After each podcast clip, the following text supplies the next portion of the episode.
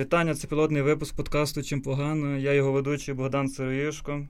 Сьогодні на розмову я запросив свого хорошого колегу, одногрупника Артема Сухорукова. Здорово, Артем. Вітаю. Що, Артем, як все маєш, як здоров'я? Життя як життя, поки не помер, вже добре. Ти що як? Та нормально. Здали вчора екзамен, так що... Чим погано. Чим погано, так. Да. Що, переходимо до тем наших? Та ж, звичайно. Так, ну, перша наша тема. Як ти е, міг недавно побачити, у нас е, пан Пригожин дав інтерв'ю одному пропагандисту. З нього можна було підкреслити для себе дуже багато чого цікавого. Ну, ти знаєш, Пригожин, як завжди, він дуже активний в інформаційному просторі. Е, завжди він щось там говорить, там наїжджає, там вічно йому щось там не вистачає, як ти знаєш. Так от, е, в своєму інтерв'ю, перше, що треба е, відмітити, це дискредитацію саме не е, військових, а от е, саме керівництва РФ. Е, типу, він це пер, одна з перших тез, яку він сказав, це типу, що адміністрація президента – це клоуни. От це е, ти розумієш, як на мене, це вже новий е, якийсь е, новий якийсь рівень вже його е, підходу до своєї до презентації себе як нового кандидата. От зараз ви дізнаєтесь, чому саме ми говоримо про нього вже як про кандидата. Да? Е, тому що, якщо раніше він е, суто наїжджав на е, військову, е, військове керівництво, да? І, типу, я впевнений, що Путіну це було вигідно, да? Він бачив себе, як, як Гітлеру було вигідно, щоб його е, е, високопосадовці між собою нездорово конкурували. Так само і він е, був, дум, е, Путін думав, що от в нього така схожа ситуація. От вже один з його підлеглих собак, якщо так можна виразитися, от, е, почав... претендувати на його пост. Що ти думаєш про це, Артем? Ну, загалом можна сказати, що активізувався Пригожин досить, досить недавно в інфополі, але при цьому самим інфополем він керував і до цього. Ми можемо згадати той факт, що саме Пригожин керував ботофермами, які працювали з тринадцятого року в Пітері. Той факт, що він зараз наїжджає саме на керівництво, доволі був очевидним, оскільки людина почала відчувати ту медійну дозу, якої не було у неї до цього взагалі. Раніше, ну, про нього майже ніхто не знав, крім того, що це повар Путіна. Та й все, в принципі. Mm-hmm. З початком війни і з тим, як вагнерівці почали розкручуватись, ми можемо бачити, що все більше і більше прихильників здобуває Пригожин. Навіть я бачив, як якісь російські медіа робили опитування людей на вулицях, і більшість такого електорату Путіна, ну там бабки старі, все, mm-hmm. все таке. Mm-hmm. Вони вже висловлюються не за Путіна, а за Пригожина. Навіть була така формулювання, що ну, Путіна ми вже обрали, треба щось нове, треба нашу людину від народу, треба, треба Пригожина. І Пригожин сам, типу, на, на, е, оцей образ людини своєї, людини з народу, він на неї і фокусується. Можна згадати те ж саме інтерв'ю, яке я майже подивився повністю, я не, не витримав просто. Він там згадує про дітей олігархів, про те, як вони там на Заході шикують, шикують да. Дуже багато уваги чомусь було приділено саме зятю Шойгу і його ненаклонностям. Да, який, до речі, українець. А, він українець? Да. Шикарно. Чим погано? Чим погано. Це чисто більшовицька вже якась риторика у нього йде, при тому, що ми знаємо, що він сам якби олігарх. Можна згадати розслідування Навального. Да, да. Це, до речі, дуже предметно, да, що у самому інтерв'ю він типу висловив таку свою, я не знаю, позицію, можливо, там побажання, можливо, це якийсь жарт. Ну, це дуже смішно було, коли він це свобода Навальному, фрі Навальний. Типу він почав розповідати, типу, що треба Навального випустити, і аргументував це тим, що коли він був на волі, крали менше можновладці, бо боялися стати героями його розслідування. Це дуже смішно. А так в цьому нічого дивного немає, що саме Пригожин підтримує Навального.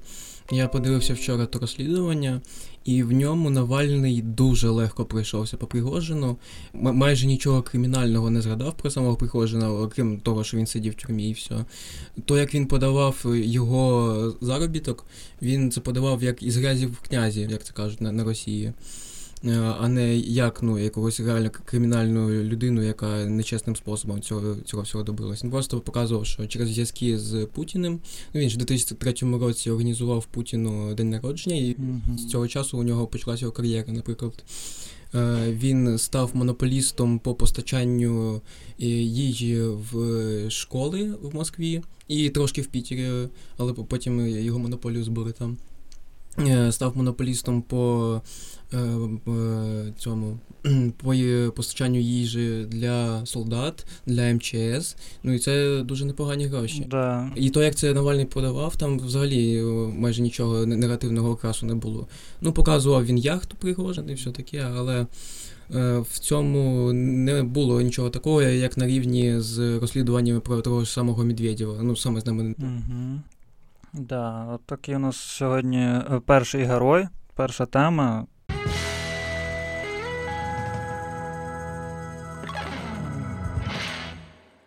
Так, пропоную перейти до наступної нашої останньої теми. Це вибори в Туреччині. Хто не знає, двадцять восьмого травня Ердоган в другому турі е, переміг на виборах президентських, набрав п'ятдесят два відсотки голосів. Е, більшість е, виходить. Що ти думаєш про цю ситуацію? Ну, більшість і більшістю. Тут ми нічого не можемо сказати проти демократії. Я не сумніваюся, що він чесно виграв ці вибори в тому плані, що за нього реально проголосували. Але можна згадати, що Ердоган приїжджав в, мали, в малі населені пункти під час виборчої кампанії і роздавав кошти розміром, як зараз у нас, десь чотириста гривень. Це взагалі якась дикість, навіть, по-моєму, менше. І до цього всього не треба забувати той факт, що за нього голосували переважно якраз таки в малих населених пунктах. Стамбул, Анкара і інші великі населені пункти, ну міста, були проти Ердогана, підтримували якраз таки Кемаля Киличдароглу, о, зміг сказати. Да, типу... Там, де навіть якась, забув, яка агенція журналістська чи хто, виклала от карту голосування, там всі великі, найбільші міста е, Туреччини проголосували за опозиціонера Кемаля, а от якісь невеликі населені пункти, от буквально, так як там можна сказати, села і так далі, там селища міського типу от, за Ердогана. Ну це, до речі, нормально, якщо так аналізувати, типу, враховуючи, що Туреччина в кризі довгій затяжній, то в таких ситуаціях громадяни от вони бояться, вони думають, що краще голосуємо за того, хто є. Типу, не буде хоча б гірше.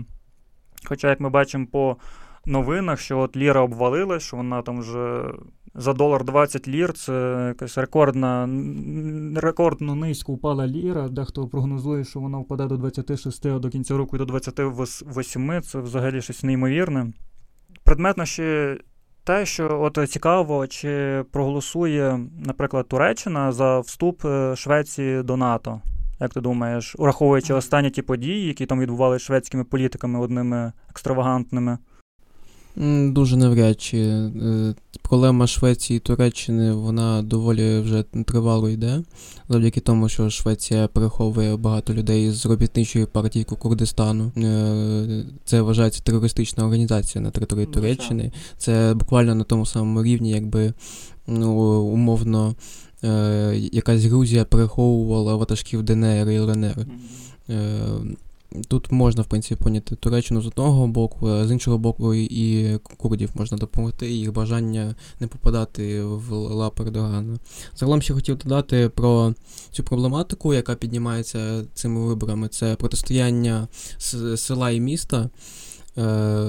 Це дуже наглядно, оскільки в багатьох розвинених країнах вона стає дуже гострою. Ну, найгостріше вона зараз стала в Сполучених Штатах Америки, наших улюблених, mm-hmm. наших хазяївах, я б сказав. Чим погано.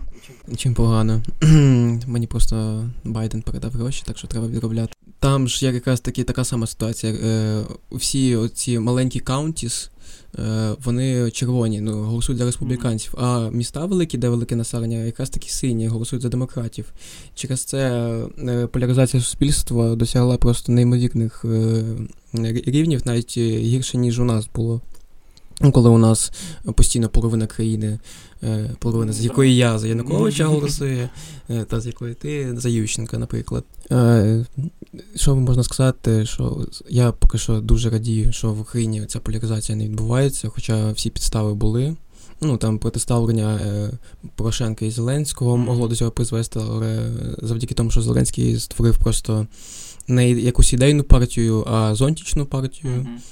парасолеву партію, виходить. Получається, да. Е, то багато кому там знайшли місце, і дуже різні люди змогли свої інтереси пропагувати е, в, на користь Зеленському якраз таки. Mm-hmm. Так що от, поки ми живі, поки в країні більш-менш, я хочу сказати, спокійно розглядав, що у нас війна йде. Да.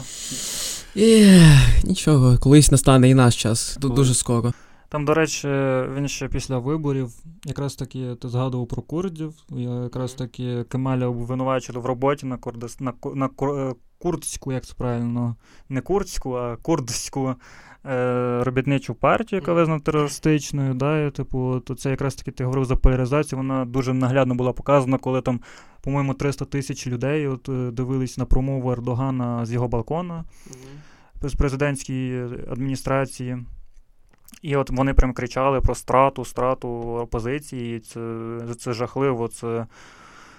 Дуже багато опозиціонерів висловлювали своє занепокоєння якраз таки оцією ситуацією, да, вони дуже боялися, що Ердоган переможе, бо тому що вони, вони казали, типу, що якщо він переможе, то це як мінімум на два терміни, але, типу, навіть якщо це не і на один термін, то, я думаю, йому стане, вони, ну, вони висловлювали свою думку, що йому стане одного терміну, щоб придушити максимальну опозицію, і мені здається, це доволі реалістично, враховуючи методи Ердогана, скільки він при владі, і скільки паралелей між ним і між одним нашим сусідом можна провести, типу, це дуже вирогідно, що так і буде, на жаль. Будемо надіятися, що такого не буде з нашими морськими сусідами, чи як це так сказати? Так, да, да, сусідам помогли.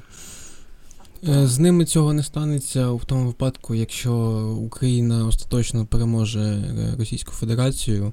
В цьому випадку вся користь, яка йшла від Туреччини для НАТО, впаде, і є, є шанс, що турки можуть просто вилетіти з НАТО. Так, дуже багато зетних телеграм-каналів почали писати, типу, про от, знову Ердоган, Ердоган переміг, він там за нас, він там нас там буде підтримувати, там у нього була розмова телефонна з Путіним, вони там щось обговорили і так далі, але ну, варто забувати про інтереси Туреччини країнами Кавказу, країнами Середньої Азії, і не треба забувати, як, як Ердоган вміло жонглює своїми союзниками і, так би мовити, економічними партнерами, і що для нього головне – це вигода, перш за все, і національна безпека власної держави, а не якісь там... Ну, хочу додати, що Кавказ вже майже повністю турецький. Е, тому що, ну, азербайджанці само собою, у нас в СМІ це постійно кажуть про те, що, про те, що е, це країни-союзники, ну, один народ, так сказати, е, але, але різні віри.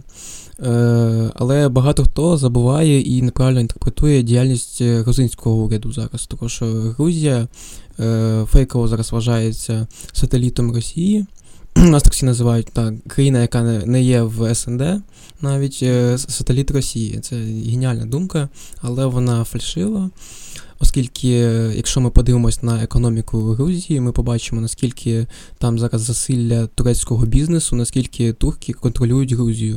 Mm-hmm. І о, от той факт, що недавно якраз в Грузії відкрили лінії для літаків з Москви на прямий рейс, це просто поступки від Ердогана, щоб Росія і далі продовжувала воювати і дестабілізувала ситуацію у світі, mm-hmm. що йде на користь тільки Туреччині і самому Ердогану. Так, да, звичайно, тут можна згадати не тільки Ердогана, і якісь м- міжнародні компанії, там, наприклад, не те, що не міжнародні, вірніше сказати, приватні компанії по е, виготовленню тих же боєприпасів. Типу, я думаю, їм теж вигідно, типу, якби це е, жорстоко не звучало, їм вигідно, бо війна продовжувалась, бо вона затягувалась.